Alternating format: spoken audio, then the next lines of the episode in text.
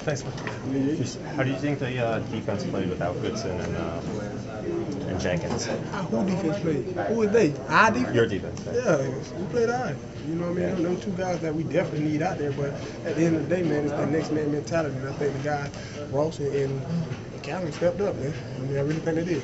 Oh, what's what's just the mindset putting this game behind and going next week 0 and 2? Like, do you feel like is that any extra pressure on you guys now? Definitely. You dug yourself in the hole. And, uh, I mean, it only get tougher. I definitely know where we're going this week. We're going into a real hostile environment, and that one's going to be tough.